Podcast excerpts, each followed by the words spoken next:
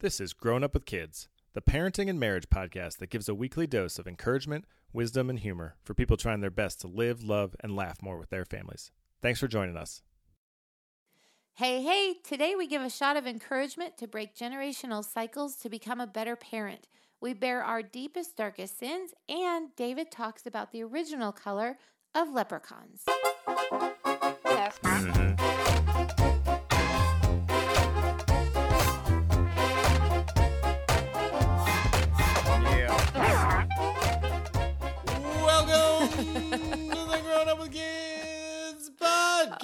my gosh, I love how far away from the mic you have to be in order to make that sound decent. I think decent might be too generous. I agree. I think it's something we're stuck in now. It's like your thing. Can't change what are you it. gonna do? How are you? Uh, did I ever tell you in college I led games for some club and um, I got up there the first time and just accidentally said, yeah, yeah, woo woo. and everyone in the crowd just went, yeah, yeah, woo woo back at me. and then I had to do it every It week. was your thing. it was awesome. Oh my god. it was really fun, actually. What made you say that in the first place? I was so nervous. I was so. It's scared. probably because you knew that you're. Um, didn't you have a skit called Licky Jones or something? That was later. That was much later. Oh, but so you were more yeah. confident to become Licky Jones. I was not. Oh, I was Leggy Jones. Yeah, that's a story I don't want to tell. Oh, come on. Just because it's so dumb. well, let's just say that you were in a skit and were- you had to lick people, There were five brothers or cousins, and each of them only had one sense. and you were Licky. And their last names were Jones. So it's like Licky Jones and Smelling Jones and Talking Jones, who just yelled because he couldn't hear. Ah, so you. and- Oh, Yeah, and Hearing Jones, I guess. So that's that's the most boring of them all. I mean, what do you do to make that Yeah. funny? uh, you don't. Well, none of us were funny. It turned out it was a Turns bomb. out, turns out it flopped. Yeah. All right, Rach, what's your word of the week? Word of the week, I would say wonderful. I've had a good week. Um, So convincing. I mean, when you're a mom, it's like hit or miss. Like it's always a mixed bag. There's never a week that you're totally like, yeah, I was relaxed. It was awesome the whole time. No, I feel like when we wrote this these notes, you were kind of in a good place. And not that you're in a bad place right now, but Yeah. it's like it was like a fleeting moment of oh wonder. Yeah, I did feel wonderful. It occurred to me that um, I had a friend in college who, who's who said, "You are wonderful," and sort of in like a dreamy way. And he was like, like, Like- full of wonder. And I thought, I was like, "Ooh, that's romantic." But I also thought. That's really Did you kiss him? smart. No, no, no. He actually didn't even like me. He liked my roommate, and he Ah, called her wonderful too. no, it Um, was just a move. she huh? was full of wonder also. Apparently we were both wonder together. Anyway, uh no, and I don't think either of us kissed him.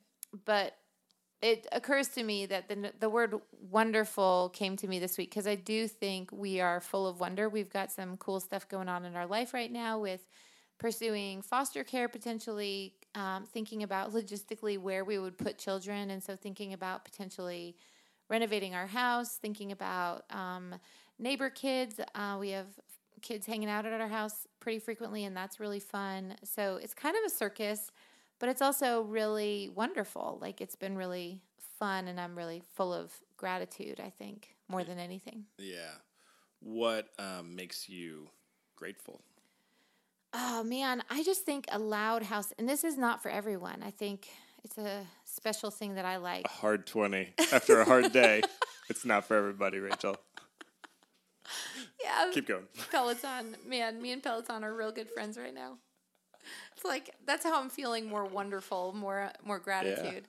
But I think that um, I think what I really like about that is the uh, the noise and the chaos. I know it's not going to last forever. I think at some point you and I will be old and our house will be very quiet, and, and uh, I'll miss this. And so I'm trying to savor it. Um, but I'm just kind of made for chaos. Like I, I like the energy. I like what kids bring into a story. Um, enjoy seeing who they become throughout a year. So I like a lot of kids around. Yeah. It's fun. It's been really fun. And now that the weather's going to get nicer, I think it'll be even more fun. Kids playing in the backyard. And Yes, totally. Ruining our trampoline. I mean, why not? why not? That's why we got it, maybe? I don't know. I don't know. Yeah, it's fun. What about you? What's your word of the week? Um, my word is enough, uh, which I think is a word that we don't hear or internalize often enough. Didn't mean for that to. You can't use a you can't use a word in its own de- definition. Um, so I was listening to an interview of John Eldredge. Some people might remember he wrote uh, Wild at Heart back in the '90s, probably. Yeah. He's written like a bunch of books apparently. But so he has a new app based off a book or connected to a book he wrote um, recently, and it's essentially a meditation app. Um, but I think it's his voice on there, and so it's like this idea that you take a one minute or three minute pause throughout your day, and you can choose when you want to do it. Um, I think it's called the One Minute app, if I'm remembering correctly. Uh, one minute pause, actually. Um, so anyway, but at the end of it, no matter whether it's a one minute or three minute, um, he says, uh, "That's good. That's enough for now."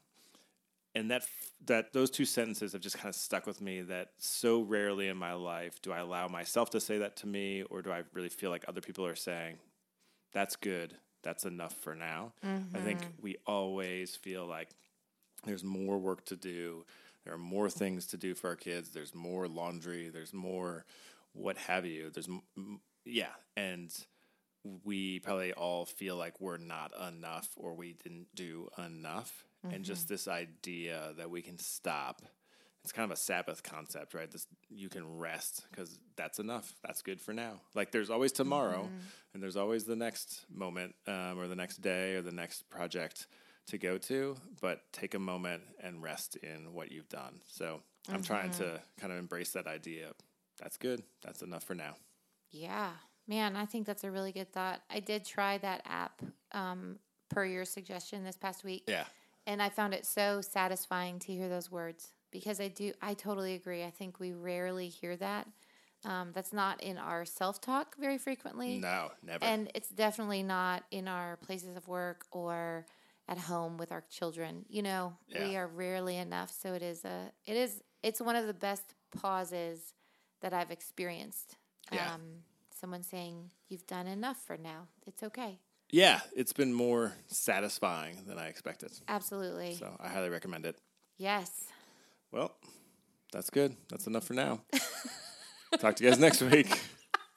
Hope you're satisfied. Oh wait, no, no. We got a great episode today. We are going to talk about breaking generational cycles. Yes, absolutely. Um, we have a concept that I think we came up actually around our finances. We we learned early on in our marriage um, this idea of changing your family tree, uh, which means you know like there are cycles around finances that you kind of you the way you're raised is how you're going to manage your money and um, we have applied that to how we parent and some of the cycles that we've seen in ourselves as parents that we see in our parents and so um, so we wanted to talk today about encouraging each other to change our family trees Yeah, and thinking through the why we want to do this. Like, why is this so important uh, to talk about? Um, and why should parents even think or care about this? And we want to talk a little bit about what this is going to take to do, uh, and what we're working on uh, in, in our parenting and in our marriage. And then finally, a few sort of like action items moving forward. yeah exactly so what would you say the why is Well, I think the why is because we can. uh, and I mean that like we have agency and we have power to stop generational brokenness. Um, and that the things that we experience as children or the things that our parents often um, experience as children like don't have to be the experiences of our kids. And so we have an opportunity to break that and to create new positive cycles. Um, fully recognizing that we're going to make a lot of mistakes that our kids are going to be wounded by us that they're going to need counseling at some point. And i mean that in the sense that we all need counseling from our childhoods. Right. like I'm not saying we can have a perfect home, but I am saying that there are certain um, s- distinct sins or brokenness in my background or my family's background that I can work on and bring light to, uh, and maybe not eradicate, but provide a more healthy and uh, helpful environment for our kids, so that hopefully they can do that for their kids moving forward as well. Yeah, I think that the point you made about um, recognizing that we will never arrive at a fully formed human being is important. Like, um, we function in the world by the grace of God, and we just operate out of being a busted up humankind, you know? Like, busted up. I mean, there's like this idea. I think there's this idea that I feel a ton of pressure around that somehow I need to fix what's wrong with me so I can arrive at good parenthood, or I need to fix the brokenness so that my kids aren't so screwed up. But if if I can take a step back and say, okay, there are some things that are busted up in me, and there are some things that are busted up in my mom and her mom and her mom, and I can acknowledge those. It gives me energy behind my parenting to, and and it gives energy behind like me wanting to be a whole person, but also gives me relief saying I'm never going to be totally whole this side of heaven. Like Right. that's the that's that is what it is. And so anyway, so this just gives me some courage to parent well and to um, to think I guess be more thoughtful about my parenting to start breaking some of those generational cycles so that other ones can be attended to later in later generations. Right. Does that make sense? Yeah, we're not trying to become perfect parents because that is a you'll never feel like that was good. That's enough, It's a right? big like fat lie. it's a big fat lie in every area of life. We cannot become perfect. We cannot become fully fulfilled. But what we can do is be honest with ourselves, be honest in our marriages, be honest with our kids. We're going to talk a little bit about that, and that that can bring some healing to the brokenness, both the brokenness we've experienced, but also the brokenness that our kids are experiencing. Yeah, and I would even say, and I think we'll get to this in a little bit, like when I have acknowledged um, the brokenness in myself, it helps my parents, but it also helps my relationship with my parents. Um, Right. To s- sort of help cover some of their brokenness, at least to name it, bring it into the light. Yep, absolutely. So, are there any examples of what you would call generational cycles um, in your family? Yes. Okay, good. Next question. Any Do you our like? parents, are our parents going to listen to this? Um, I, I love our parents. And, I do and- too. and I think they know about all the stuff that we know about. So Yeah. So uh, we, I think I've talked with most of these things about specifically from my mom's side, because I think she has done hard work with her mom, and so some of this stuff has come out as she's processed. yeah, Um, but I would say the things that I struggle with or that I've noticed are that I'm really image conscious um, to a fault. Um, I find usefulness next to godliness. Like if I am useful, I am holy and I am I'm good, you know. Um, and a tendency to be self-congratulatory. Um, and it's out of insecurity, but I'm afraid that no one's gonna congratulate me or say I did a good job. And I, my deep desire is to really be seen and to be loved and admired in a way that's really healthy, but it comes out in these wonky, weird ways. So, Yeah. anyway, so those are mine deepest, darkest sins. Now you go. Um, well, mine are alliterative. Uh, so silence, self protection, you didn't write these down. and sarcasm. Oh my gosh. What about the others? Boom. Just because they don't start with S, you're not going to say them? Scared. oh. In my notes it says worry and fear, but Oh, I that's just dropped a good. fourth S on you. Nice work, man. Um, so I think there is a track record, if you will, going back um, several generations at least, of kind of silence, and that silence being born out of self protection. And I feel that in myself, and I see that in my parenting, and I see that playing out because it's been modeled. It plays out in our kids' lives in different ways. So did can I ask you a really quick question? Sure. Did you know these things before you had kids? Like did you recognize them before you had children? Um, yeah, I went through like some counseling and some kind of soul searching in my early 20s um, that identified some of these. I think that uh, being a father made like sh- it was like a pie in the face. It was like I was holding the pie. I could see all the things that oh like yeah that's that's I got to work on that or yeah I can see how I you know do that to protect myself because of my childhood or whatever Yeah. or how maybe you know I've learned that from other family members but it's definitely in me and then it's like you have a kid and they start doing it and then the pie just gets shot in your face and you're like ugh Yeah, it's that like- stinks Flat. And You're a not even- fool. You're a fool. yeah and I don't even like pie so it makes it doubly bad Oh, that is too. All right. So we've bared our souls. Those are all our problems.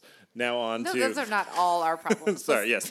They're all ours, but they're not all of ours. Not, yeah. There's a lot more. Don't worry. It'll come out. And So here's some things like I think that's an interesting question of like when do you realize these things? Uh, it doesn't really matter. I don't think it's ever too late or too early to be thinking about these things. So if you're listening to this and it's like, oh, I've never really thought about this, but maybe like here's something going on or that I, somewhere where I'm hurt. Like it's never too late to kind of dive into this. Uh, But I think there is kind of a call as parents. Like I think we ought to be like it's not it's not an option of like will i go through this or not like if our call um, is to raise our kids and to love them well and to prepare them to be adults like we have to dive into these things to help them and to be better parents and to bring again bring these things to the light because i think these things get shoved down and we sort of cover them up. And so mm-hmm. that's maybe a better more honest answer around what your question was which is I had been able to identify a few of those things again because I had gone through this process,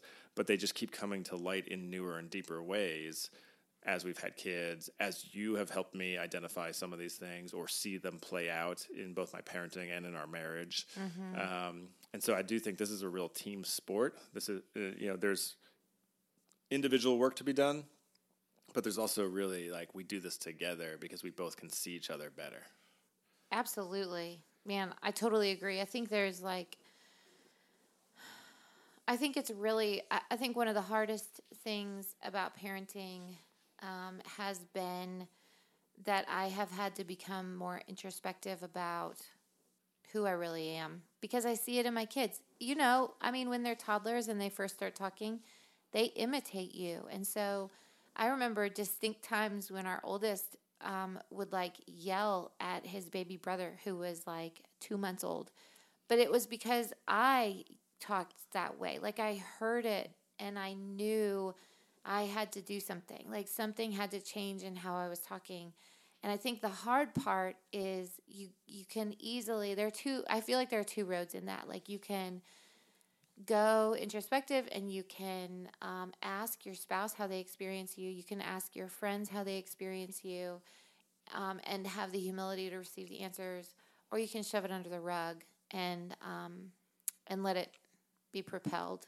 Um, and so, and and not to say that I don't think that every time that happened, I went to you and was like, "How did you experience me?" you know, like it, it didn't come out in these really tidy ways, but I think. Um, I think sometimes I shoved stuff under the rug, and then other times it would be brought to light. Um, but I, I have felt like that is the privilege of the process of parenting, and it's also the hard part of the process of parenting. Yeah.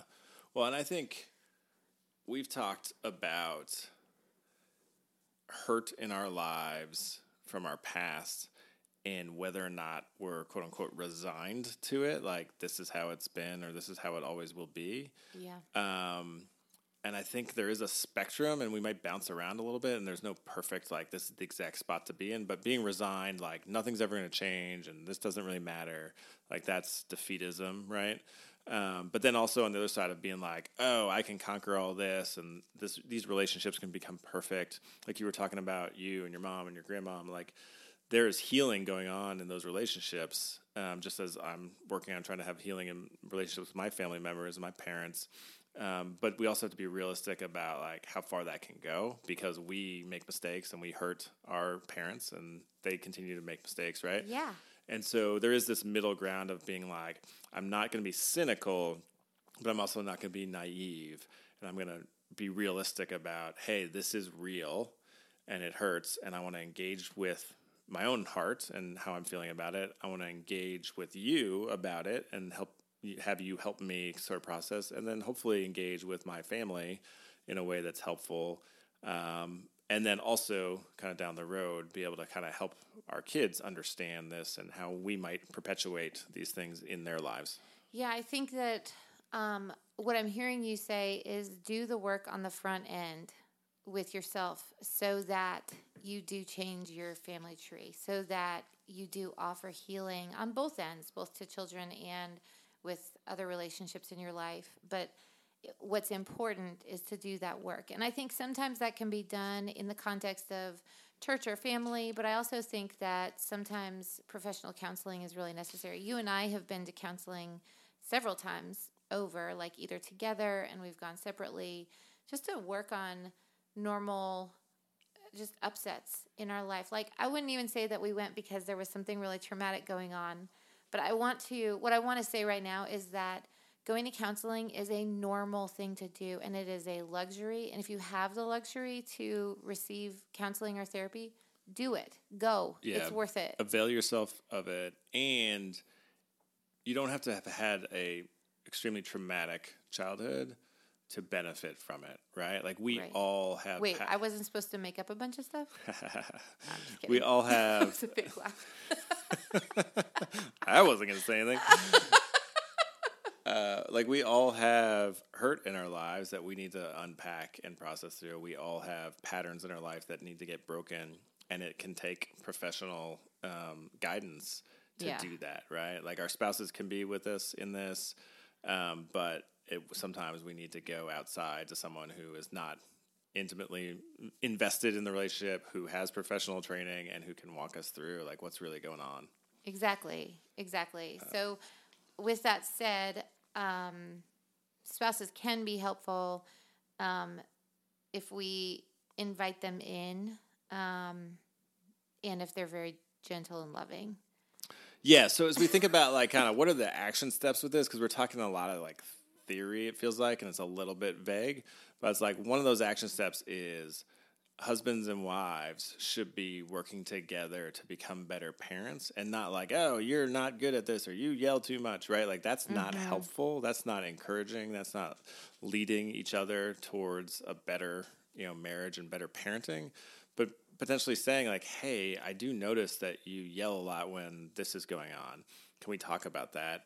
How mm-hmm. can, you know, I be more helpful? How can, you know, what are some strategies potentially to avoid that? Or you and that's not really an example from our marriage, but like you have helped me understand some areas where I let sarcasm become too prevalent, and that is rubbing off on our kids, um, and is also probably is injuring them because I'm probably offering sarcasm to them when I should be sincere. Um, And so, like that's a good discussion to have, and sometimes you get mad at me, but sometimes you lovingly are like, "Hey, earlier today you were really sarcastic," and I think that that's problematic. And Yeah. and you maybe owe an apology to our son because you were really sarcastic with him. Yeah, so a couple things to note is that there are times when I have not done it well. And in the middle of you being sarcastic with one of your sons, I will look at you and be like, well, that was sarcastic. you should apologize to him Yeah. in front of our son. and- Layering the sarcasm on top of the sarcasm. exactly. Not helpful, um, but very also very hard to do and hard to. I think it's hard to remember stuff later to be like, hey, I noticed this uh, happened earlier, and I just I wanted to give you some constructive feedback. Right. Um, sometimes I forget or yeah. Anyway. Yeah, it's hard work to help our spouses and to like lovingly and un, uh, unselfishly help our spouses become better people. Yeah. It's easy to selfishly try to get them to be better people, like try to get them to do the things we want them to do In the moment. in the moment, Yeah. or, or sometimes some of us are very good at manipulation outside the moment, right? Of like making it seem like we're trying to be nice, but really I'm trying to get something out of you, right? Yeah. but the work of actually unselfishly saying, "Hey, I know you have more in you, and I know you have more to offer our kids, and I want, you know, I'm gonna, I'm gonna take the courage to step out and talk to you about this lovingly and gently. You may not respond well, but over time, maybe we, you know." And also turning around, asking like, "Hey, how can I become a better father?" Right? Right. Like, there's some courage to like actually invite you to give me feedback. That is that takes a lot of courage. I mean, uh, I mean, I don't even know how to say it. I just think it's one of the most admirable things that happens uh, with I think with either one of us when one of us goes to the other and says, "Hey, I'm really struggling. How? What are your suggestions?" Um, and it's also one of the most encouraging things for me to hear you say that because um, it gives me it, it pushes me to think about what I'm doing as a mother. Yeah. Well, I think um, most husbands want to avoid conflict. Maybe many wives do as well. Yes. Um, and most husbands don't want to be blamed um, or to sort of have to like don't, don't want to feel bad. Like that's just natural, right? And mm-hmm. so the step of saying, "Hey, I'm going to invite you to give me feedback, or I'm going to invite you to help me become a better father," takes a ton of humility, takes mm-hmm. a ton of courage, but like when we have those conversations, which I'm not saying we have those very often, like that I step into that, but like when we're able to give each other that kind of feedback, it is really fruitful, yeah. right? Like if we can not be defensive and can talk about ways to improve together mm-hmm. lovingly um, and supportively like it's hard like yeah. there's no magic bullet to doing that but it's worth it absolutely i think it bears a lot of fruit um, and yeah it it um, it also gives um, like when the spouse come when like when you come to me and say can you help me understand how how this went wrong or give me advice. Um, it opens me up to also be more gentle and right. loving instead of blaming you for something, which I think is probably a more frequent situation. Uh, you've never blamed me for anything. I blame you for everything. so many things. so one other thing, uh, going more to the parental relationship, is I think that it has been helpful to shine light on sort of the generational cycles I'm fighting with our kids. So saying to them like, "Hey, I see this in you and I am also working on that." Yes. And I am also modeling that for you and I apologize and I'm going to help you both through discipline and through encouragement um, to get better. And I'm also committing to you that I am working on that. So on one end of this spectrum, I love spectrums. Uh, you know, I could be like, "Hey, you need to change," but I'm not going to actually do anything, which is totally hypocritical, right? Yeah. Like, or, or not even mention that I have the same problem. The other side is to be like, "Oh, I'm not going to tell my kid what to do until I've gotten my whole house cleaned," right? Uh, and that's silliness, right? Because I'm never right. going to have my house all, all the way cleaned. That's a metaphor. Our house is spotless right now. Um, nope. but then in the middle is to say like, hey, I am working on this. I see. So I, I, um, I think sarcasm I brought up before because I've seen this in our kids and I see this in myself and I hate it. But I've had conversations with our kids around that or just like. Today, I literally had an example where I was guiding one of our sons because of something that has been a frequent offense. Like over and over and over. Same. I feel like we're having the same conversation, and I'm sure yeah. this is the nature of parenting. But today I said the same thing, and I was like, "Here's the signal. This is what the signal is. When I see you doing this, this is the signal." And I gave him like a hand signal. And so there was like a, you know, like we're setting up the communication or whatever. And I was like, and I want you to know. And then he finished my sentence. He's like, I know you have the same trouble. And I was like, oh my gosh either I've said it too much or it is that obvious it's that I have the same in. trouble. And so he asked me, he was like, Can I give you the same hand signal? And I was like, Oh, fine, yes. But it was yeah. this beautiful moment of saying, Look, we're in the same boat. Yeah. I am really struggling to fight this, and you're really struggling to fight this. Let's do this together. Um, and make up hand signals and, and whatnot. But it's good to invite our kids into that fight against ugliness, you know? Well, and it also makes them feel not alone. Like exactly. when we're just disciplining, like, hey, you need to fix this, that's a really lonely place to be. Like, oh, this authority is telling me there's something wrong with me. Right. But when we're like, hey, this is not a good thing, and I also struggle with that not good thing, and we're working towards it together, not necessarily as equals, like I'm your parents and I'm going to direct you and I have authority to kind of guide you and discipline you. Right. But we are in this together. We're in the same boat in terms of what we struggle with. And I'm hoping to help you get farther than I've been able to get so far. Not because I'm a hypocrite, but because I love you and you're getting a head start. Exactly. And I think um, it also does it does offer some of it gives weight to your authority to say, "Hey, listen, I've been dealing with this for 40 years. You've been dealing with it for 10. Let me give you some advice. It's probably not going to go away, but here's what I've learned along the way." It gives you so you still maintain that authority um, and subordinate relationship. Like you're still the parent, they're still the child, but it gives this camaraderie and this wisdom that that, that kind of toggles between those two things. Yeah. Anyway, No, that's great. Awesome. Did you want to um, talk before we close up about kind of processing this with our adult parents? Gosh, you know, I've had a really good experience with my mom. Um, mom, if you're listening, thank you. I appreciate you. Um, we have some generational cycles that are really obvious in our family. Um, I would prefer not to tell them protection of my grandma and my mom, but and myself. Let's be honest. But there are some really distinct things that I think we all all these women see in each other. And my mom and I have um, rubbed up against each other. We've butt heads about this, um, and we are to a point now where we can sort of laugh about it, and I can say, "Oh yeah, you're being like grandma," or "Oh gosh, that's such a grandma thing," or you know, like it's just it, it, makes it easier to laugh about it, not in like um, a mocking of the person, but just as like, look, we're all in the same boat. Generational sin. We, my 90 year old grandmother, my 60 year old mother, and my 40 year old self, we are all in the same boat, fighting the same fight, and we can laugh about it along the way. And it's this beautiful feeling to feel like I'm not alone. Um, and it's not easy to get there. Like it's, I, I do feel like it's taken some work, but um, it is worthwhile and it's really helpful. So anyway, I think that some counseling helped get to that. so again, one last plug one last that. plug for counseling. It, I do find it helpful. All right. All right.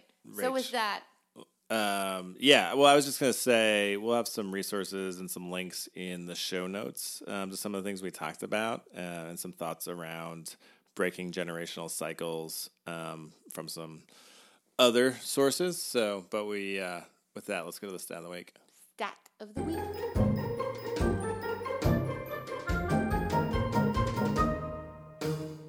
If you like what you hear and are encouraged by this podcast, please be sure to share your favorite episode with a friend.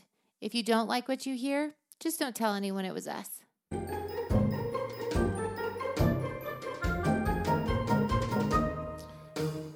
Rach. Rach, hey.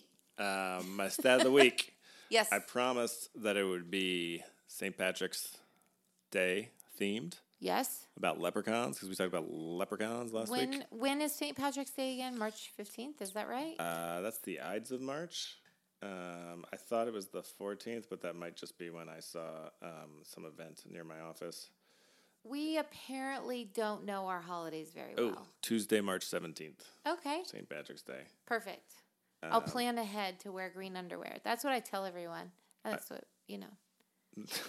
Every all year round. Yeah, I got green underwear on.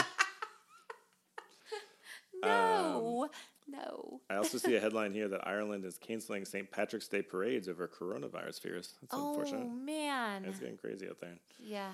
Um, all right. Uh, instead of a single stat, I got four Four lep- stats. four leprechaun themed questions for you.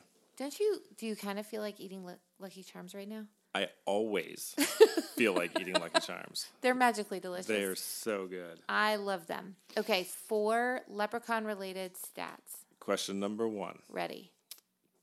Um, if captured by a human, what will a leprechaun give them to gain their freedom back? Gold.